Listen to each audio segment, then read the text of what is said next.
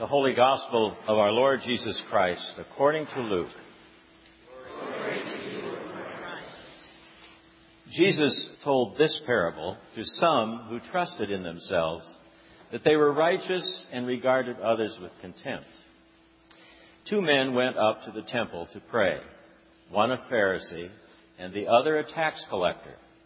The Pharisee, standing by himself, was praying thus God, I thank you that I am not like other people, thieves, rogues, adulterers, or even like this tax collector. I fast twice a week. I give a tenth of all my income. But the tax collector, standing far off, would not even look up to heaven, but was beating his breast and saying, God be merciful to me, a sinner.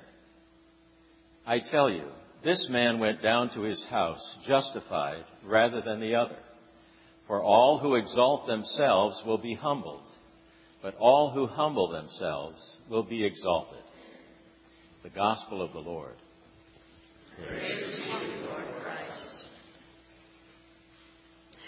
Grant us the courage to look deep enough in ourselves that we find you. Amen. This gospel that we just heard is laughable. It's the kind of parable that shows us that Jesus did indeed have a sense of humor. It's also painful because parables are mirrors, and if we look closely at them, we see ourselves. Jesus has a way of getting under our skin, even when he's being funny. So I invite you to muster your courage and look more closely at the Pharisee and the tax collector at prayer with me. The Pharisee is comically self-centered and egotistical. Thank you, Lord, for making me so great, he says, and for not making me like any of those people that I detest. Thieves, rogues, adulterers, tax collectors like that guy over there. Thank you for making me so generous and righteous and perfect. He's pretty absurd.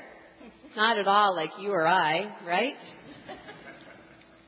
And then there's this tax collector who makes a scene in the temple, naming his sinfulness and begging God for mercy.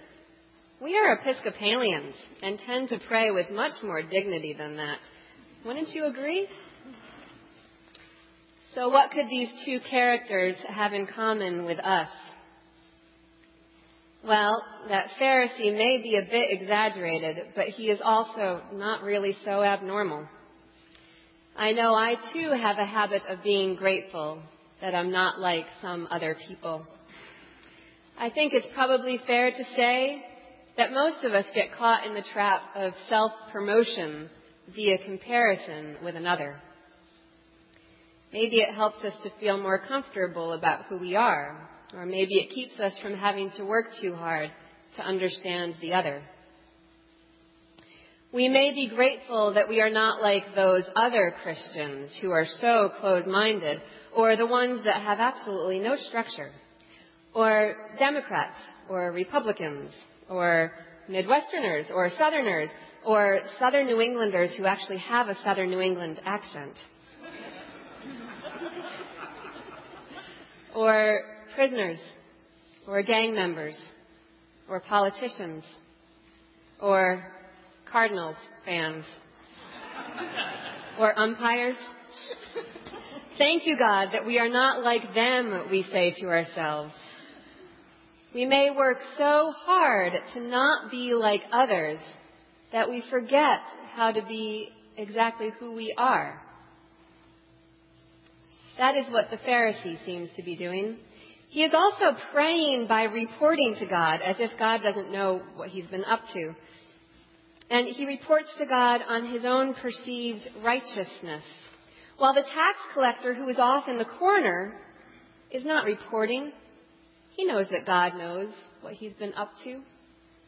No, the tax collector is not reporting to God. The tax collector is longing for God. Did you notice that? Could you sense how desperately he desired and longed for God's mercy? courage is also something that I see in the tax collector. Longing and courage.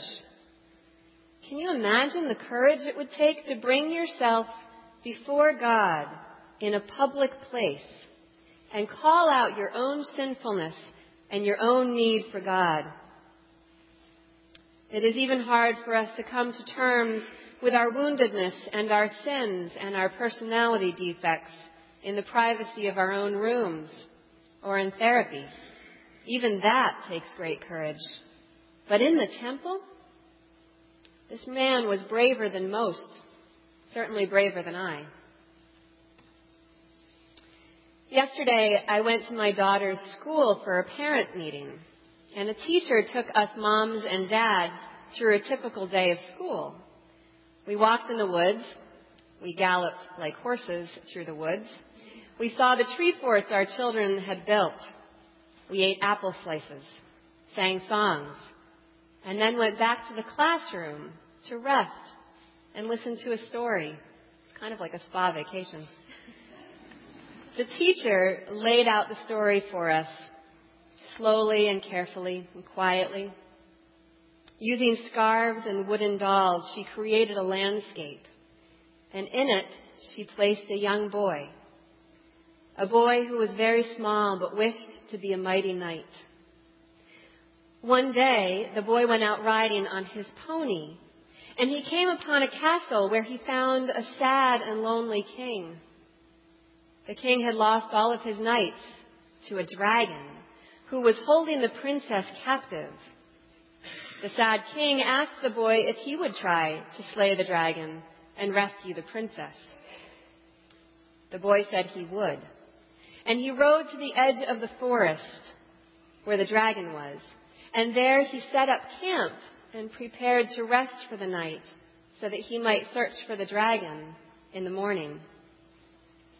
Before he went to sleep, he prayed for courage during the night, the archangel Michael came and left a golden sword next to the sleeping boy. And when the boy woke, he discovered the sword, and he felt brave. He mounted his pony and galloped off to the dragon's cave, where the dragon heard him and came out roaring and breathing fire. But then he saw the boy's golden sword, and he stopped Brave knight, he said, I see you are very courageous and powerful. Please do not slay me.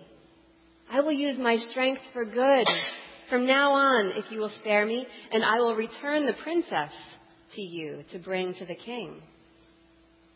Well, of course, the princess was returned, and the dragon was tamed, and the boy was known as a respected knight from then on out, and everyone lived happily ever after. After the story, the teacher told us parents a little bit more about Saint Michael, about Michael, the archangel.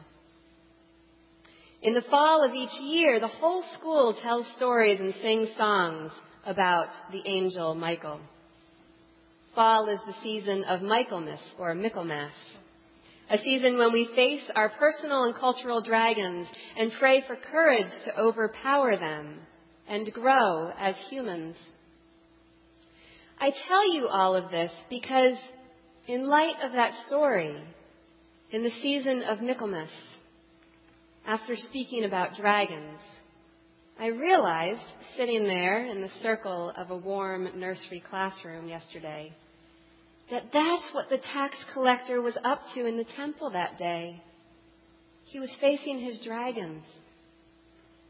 It was him, the tax collector, and not the proud Pharisee who courageously fought dragons in the companionship of God as he prayed, with his eyes cast down, even as he humbled himself, as he longed for God, as he appeared small and weak in the eyes of the world. He was actually doing something quite big and courageous. The Pharisee was nearly stuck in himself with a stagnant and not altogether honest prayer life. At our gathering of clergy last week, Tony, as our dean, asked us to spend some time in small groups talking about our personal prayer lives. I shared that I generally have two prayer practices. The first is a daily chat with God in my car going to and from church, mainly because I don't have a stereo in my car. I talk about myself and my life, and I ask God to be involved in the things that I'm chatting about. It is quite possible that I spend time in my car praying as the Pharisee did with very little risk or depth. The other way I pray is a little more rare. I pray by sitting in this church, over in a pew there, looking up at that window. And I ask all the things that I have in my mind to go sit in that back pew near the door while I sit with God. And I try to focus on the presence of God. Sometimes, once my mind is cleared, difficult things arise in me. Sometimes I'm overcome by beauty and gratitude. Sometimes waves of pain wash over me. Often I cry. This practice tends to get lost in the shuffle of a busy week, and sometimes I go weeks without entering into it at all. Probably because the lazier, not so courageous part of me tells me that tells the rest of me that I have too many other things to do to just come spend time in the church sitting. But when I do go, I know that I have shifted into, into a purer relationship with God. I now think that in those moments I have had to muster up some courage. I've had to trust in the presence of angels to fortify me as I become vulnerable in the silence and look deeply at myself and at God. After my experience in nursery school yesterday, I decided to look up Michaelmas. And I found an article about the angel Michael. And I, it said that the angel Michael gives us strength, courage, and clarity of thought, strength to kindle our inner fire, and iron will to keep working on ourselves. These go with the courage to enter the abyss of our own soul, the writer of the article said, and the clarity of thinking to know what must be transformed. Courage to keep working on ourselves and to know what must be transformed. I see that tax collector as someone who was looking for God's help, longing for God's presence because he had found the courage and the clarity to see what needed to be transformed in his life. And he knew that he could not do it without God. May we also long for God and have courage to enter into the kind of prayer that just might transform us completely. Amen.